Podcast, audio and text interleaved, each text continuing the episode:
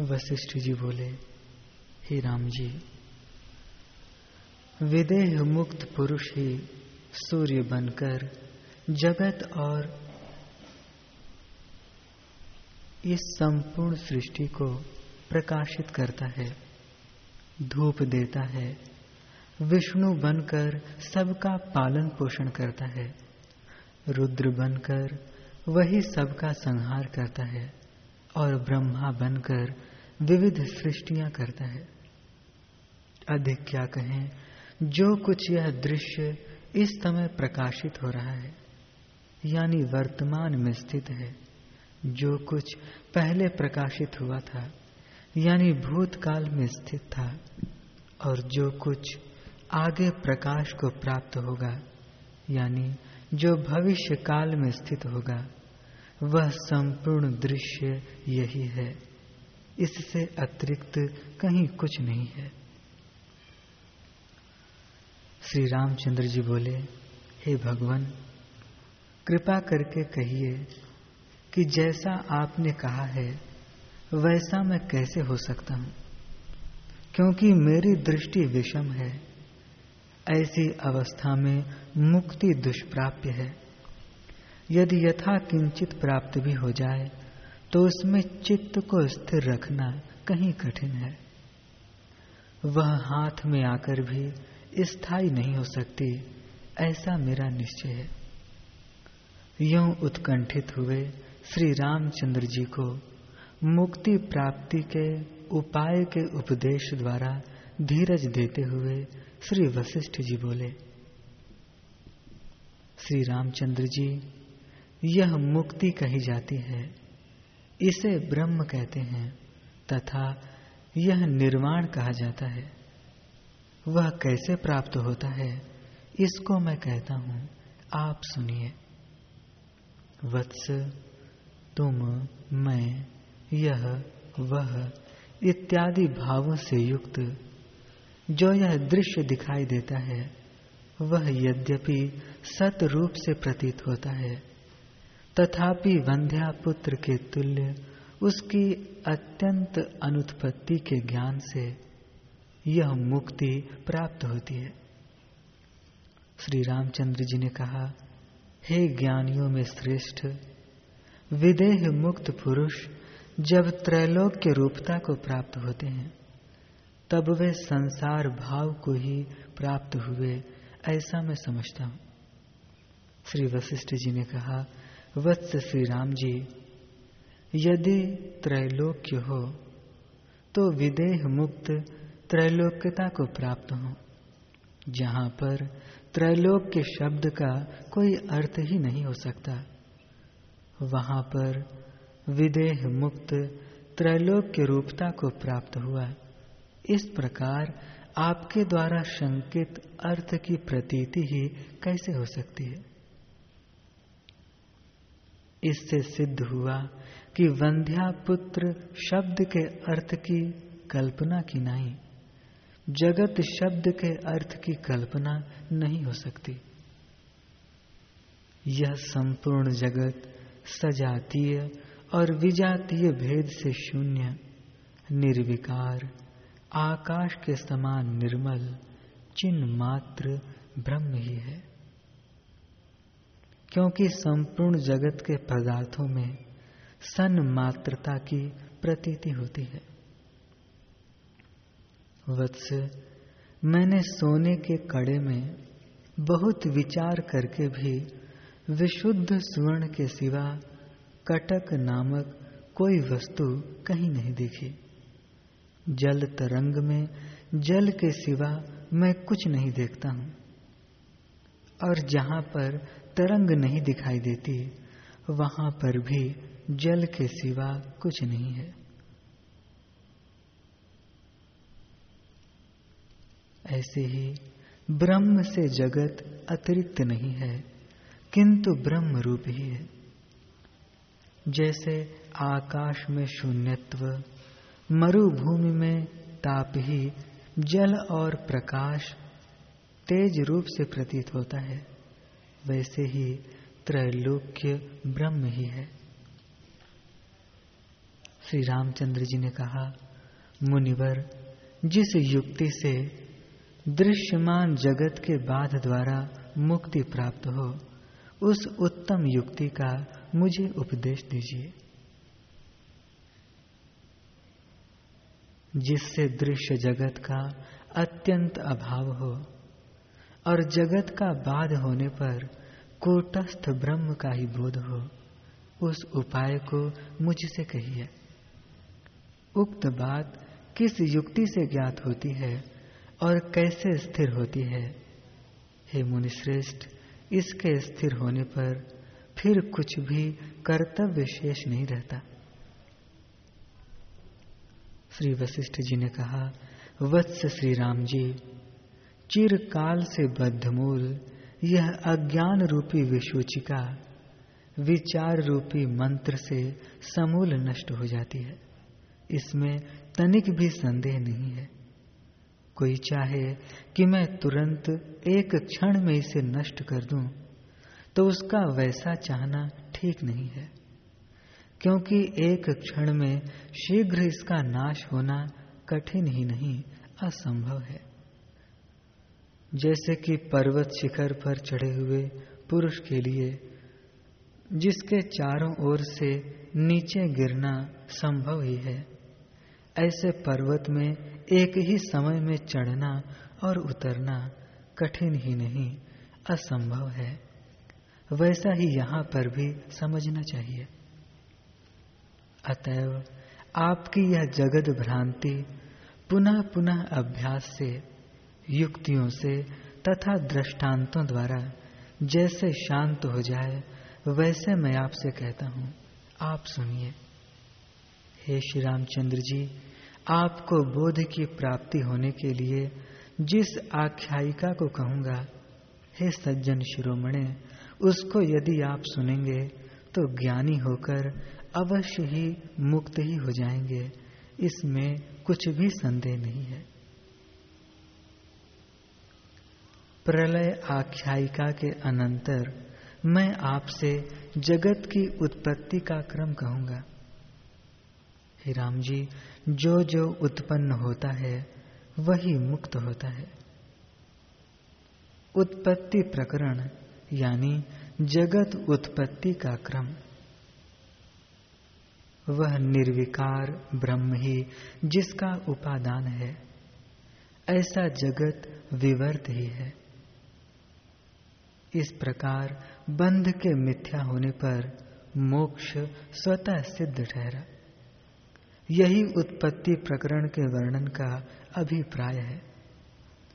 इस प्रकार यह जगत भ्रांति कभी उत्पन्न न हुई, तथा शून्य रूप होती हुई भी प्रतीत होती है। इस उत्पत्ति प्रकरण में अब यही मैं आपसे कहूँगा। विविध प्रकार की वस्तुओं में परिपूर्ण, तथा देवता, असुर, किन्नर आदि से अधिष्ठित। संपूर्ण जो कुछ भी यह चराचर जगत दिखाई देता है, वह रुद्र आदि का भी तिरोधान करने वाले महाप्रलय में असद एवं अदृश्य स्वरूप होकर न मालूम कहाँ चला जाता है, विनष्ट हो जाता है।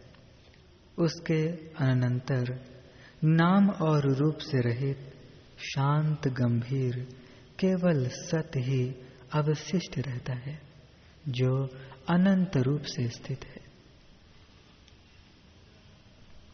वह न तेज है, न अंधकार ही है, न वह शून्य ही है, न आकारवान ही है, न दृश्य है, न दर्शन है। और न भूत भौतिक पदार्थ समूह ही है। नाम रहित होने से उसके स्वरूप का निर्वचन नहीं किया जा सकता और पूर्ण से भी पूर्णतर आकार वाला है। न वह व्यक्त है, न अव्यक्त है, न व्यक्ता व्यक्त है, न वह काल संबंध ही है और न काल संबंधवान ही है।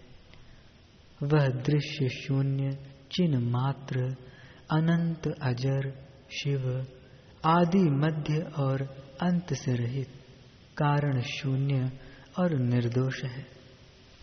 जिसमें यह संपूर्ण जगत, चित्र, भ्रांति आदि में देखे गए मुक्तामय हंस की नाई प्रस्फुरित हुआ है, जो व्यक्त और व्यक्त दोनों अवस्थाओं में अनुगत है। जिसके न कान है, न जीव है, न नासिका है, न त्वचा है, न नेत्र है, फिर भी वह सदा सभी जगह सुनता है, स्वाद लेता है, सूंघता है, छूता है और देखता है। जिस प्रकार से पूर्वोक्त सद और असद रूप प्रपंच दिखाई देता है। वह चैतन्य रूप आलोक भी वही है। अज्ञान के रहने पर विविध सृष्टियाँ करने वाला वही है और अज्ञान की निवृत्ति होने पर आदि और अंत से शून्य स्वरूप को पाकर चित प्रकाश स्वरूप भी वही है।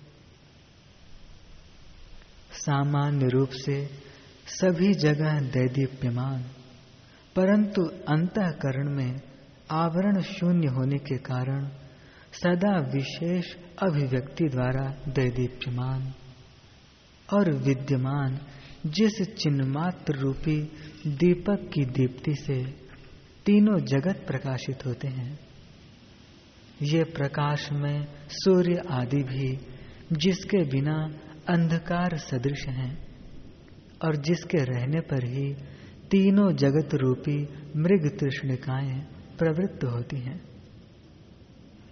जैसे रात में जली हुई लकड़ी को घुमाने पर चक्राकारता दिख पड़ती है, वैसे ही यह जगत शोभा उदित हो जाती है।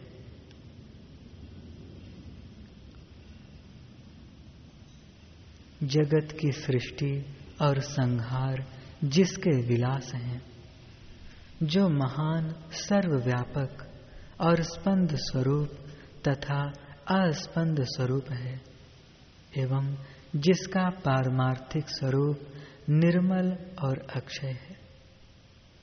जो सदा ही जागा रहता है, जो सदा ही सोया रहता है, और जो सभी जगह सदा न सोया रहता है न जागा रहता है, जिसका अस्पंद स्वरूप शिव और शांत, यानी परम मंगलमय है, जिसका स्पंद स्वरूप शिव और शांत परम मंगलमय है, और जिसका स्पंद स्वरूप तीनों जगतों की स्थिति है।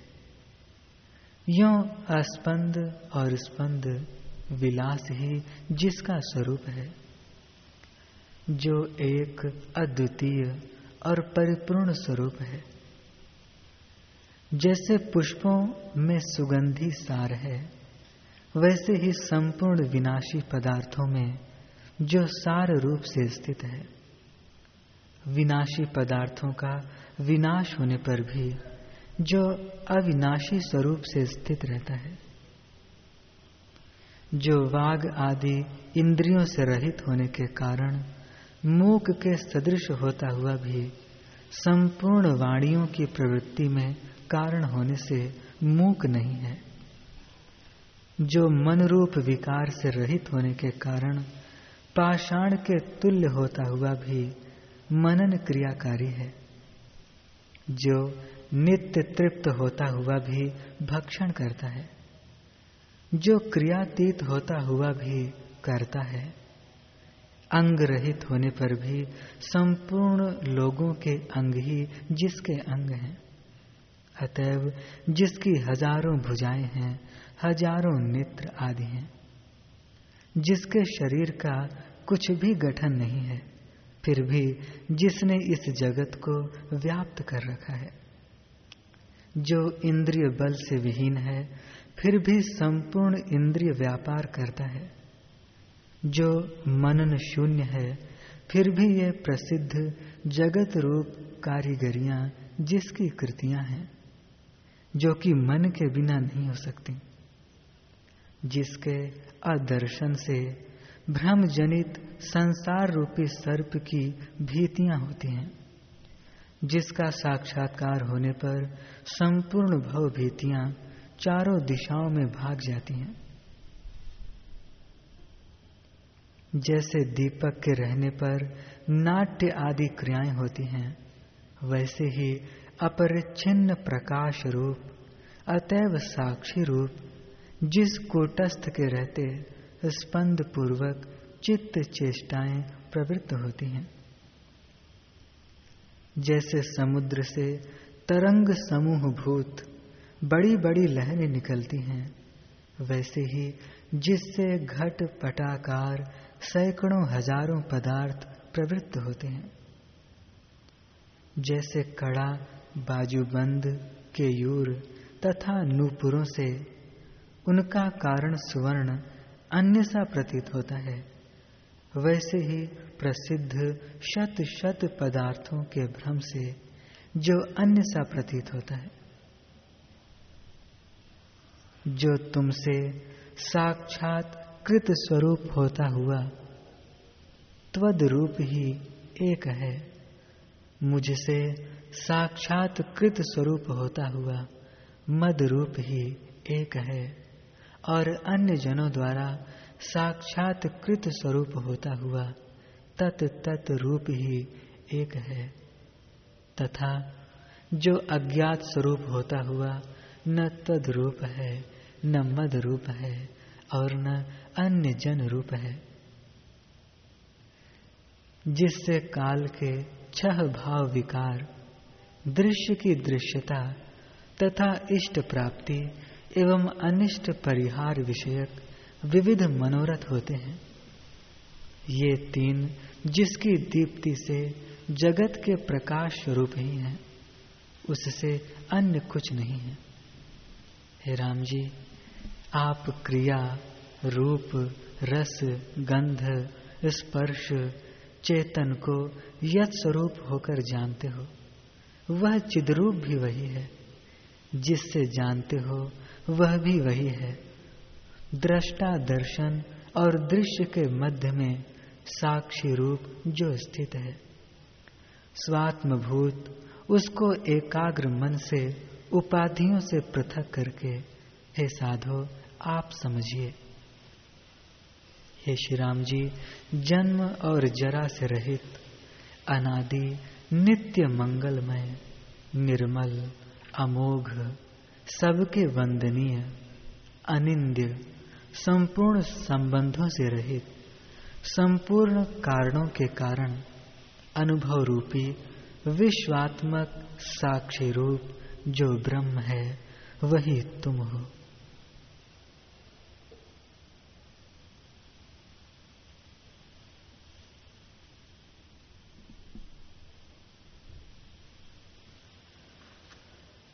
हरे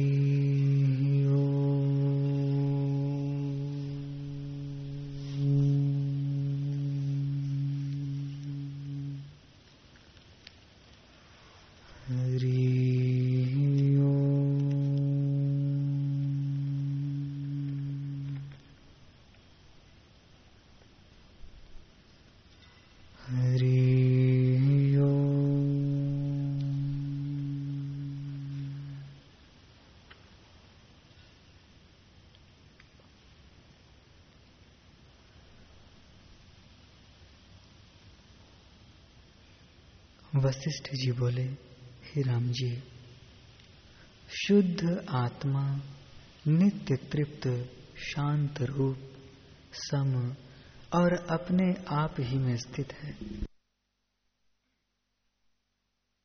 उसमें चित्त संवेदन ने जगत रचा है और उसको भ्रम से सत्य की नाई देखता है। जैसे स्वप्न सृष्टि को मनुष्य भ्रम से देखता है, तैसे ही यह जगत फुरने से सत्य भासता है। हे राम जी, मन के संसरने का नाम जागृत है, अहंकार का नाम स्वप्न है। चित्त जो सजातीय रूप चेतने वाला है, उसका नाम सुषुप्ति है, और चिन्मात्र का नाम तुरीय पद है। उसमें स्थित हुआ, फिर शोकवान कदाचित नहीं होता। उसी ब्रह्म सत्ता से सब उदय होते हैं और उसी में ही सब लीन होते हैं। और वास्तव में न कोई उपजा है, न कोई लीन होता है। चित्त के फुरने से ही सब भ्रम भासता है। जैसे नेत्र के विकार से आकाश में मुक्त माला भासती है, वैसे ही चित्त के फुरने से यह जगत भासता है। हे राम जी, जैसे वृक्ष के बढ़ने को आकाश ठौर देता है कि जितनी बीज की सत्ता हो उतना ही आकाश में बढ़ता जावे, तैसे ही सबको आत्मा ठौर देता है। जैसे निर्मल किया हुआ लोहा दर्पण की नाई प्रतिबिंब ग्रहण करता है, तैसे ही आत्मा में संवेदन से जगत का प्रतिबिंब होता है। पर वास्तव में जगत भी कुछ दूसरी वस्तु नहीं है। जैसे पत्र और फूल वृक्ष से भिन्न नहीं होते, तैसे ही जगत भी बोध रूप आत्मा से भिन्न नहीं है। जो ज्ञानवान है, उनको अखंड आत्मसत्ता ही भासती है। जैसे समुद्र ही तरंग और बुलबुले होकर और बीज ही पत्र, फूल, फल और टहनिया होकर भासते हैं। तैसे ही अज्ञानी को भिन्न भिन्न नाम रूप सत्ता भाषित होती है। मूर्ख जो देखता है तो उनके नाम रूप को सत मानता है। ज्ञानवान देख के एक रूप ही जानता है। ज्ञानवान को एक ब्रह्म सत्ता ही अनंत भासती है, और जगत भ्रम उनको कोई नहीं भासता।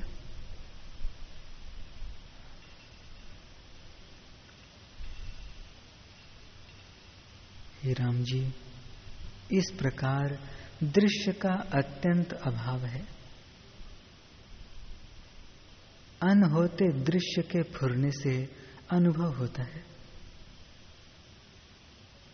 जीव ब्रह्म से अभिन्न है, पर फुरने से भिन्न किनाई स्थित होता है।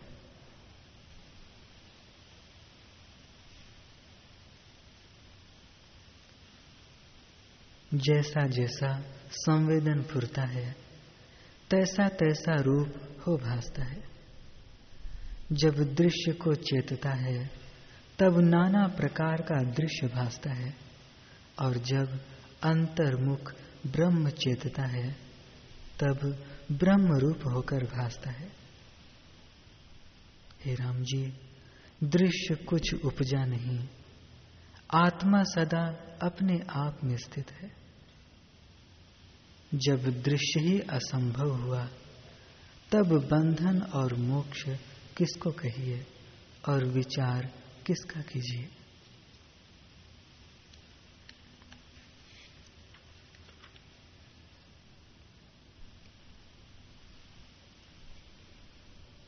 हे राम जी, यह ब्रह्मांड भावना मात्र है। जिसको सत्य भासता है, उसको बंधन का कारण है। जैसे कुशवारी अपना गृह अपने बंधन के निमित्त बनाती है और उसमें फंस मरती है, तैसे ही जो जगत को सत्य मानते हैं, उनको अपना मानना ही बंधन करता है। और उसी से जन्म मरण देखते हैं। जिसको जगत का असत्य निश्चय हुआ है, उसको बंधन नहीं होता। हे राम जी अनुभव सत्ता सबका अपना आप है। उसमें जो जैसा निश्चय किया, उसको अपने अनुभव के अनुसार वैसे ही पदार्थ भाषित होते हैं। वास्तव में तो जगत उपजा ही नहीं। शुद्ध, सर्वगत, नित्य और अद्वैत सदा अपने आप में स्थित है।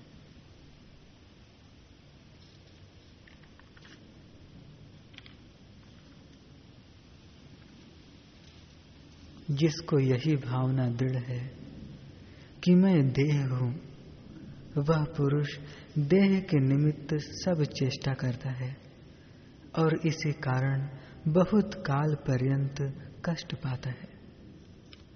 जैसे बालक वैताल की कल्पना से भय पाता है, तैसे ही देह में अभिमान से जीव कष्ट पाता है।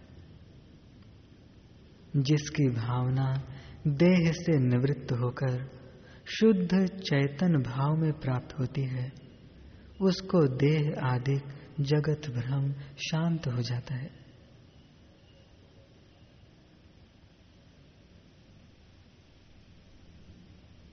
जब तक आत्मा का ज्ञान है, तब तक नाना प्रकार का जगत भाषित होता है। और जब आत्मा का बोध होता है, तब जगत भ्रम नष्ट हो जाता है।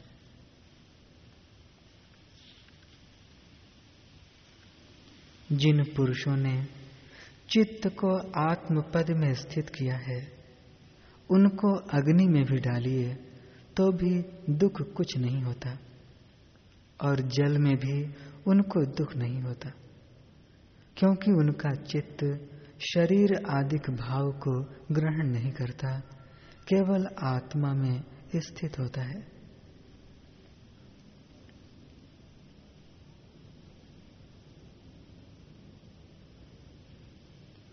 ऐसा पदार्थ जगत में कोई नहीं कि जो पुरुषार्थ करने से सिद्ध न हो। पुरुषार्थ करने से सब कुछ होता है। ब्रह्मा से चींटी पर्यंत जिस जिसकी जैसी भावना होती है, तैसा ही रूप हो भासता है।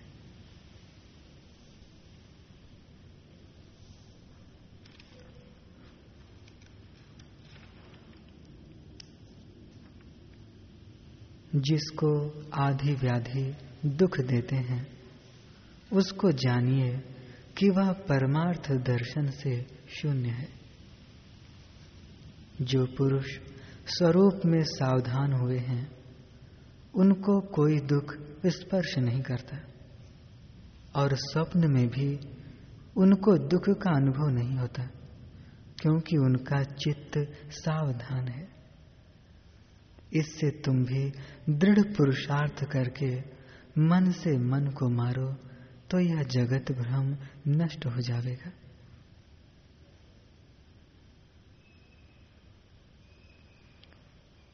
जिसको स्वरूप का प्रमाद होता है, उसको क्षण में जगत भ्रम दृढ़ हो जाता है। जैसे बालक को क्षण में बैताल भाषित होता है तैसे ही प्रमाद से जगत भासता है। मन रूपी कुम्हार है और वृत्ति रूपी मृतिका है। उस मन से वृत्ति क्षण में अनेक आकार धारण करती है। जैसे ही मिट्टी, कुम्हार द्वारा घट आदि अनेक आकार को धारण करती है तैसे ही निश्चय के अनुसार वृत्ति अनेक आकारों को पाती है। जैसा मन में निश्चय होता है, तैसा ही भाषित होता है।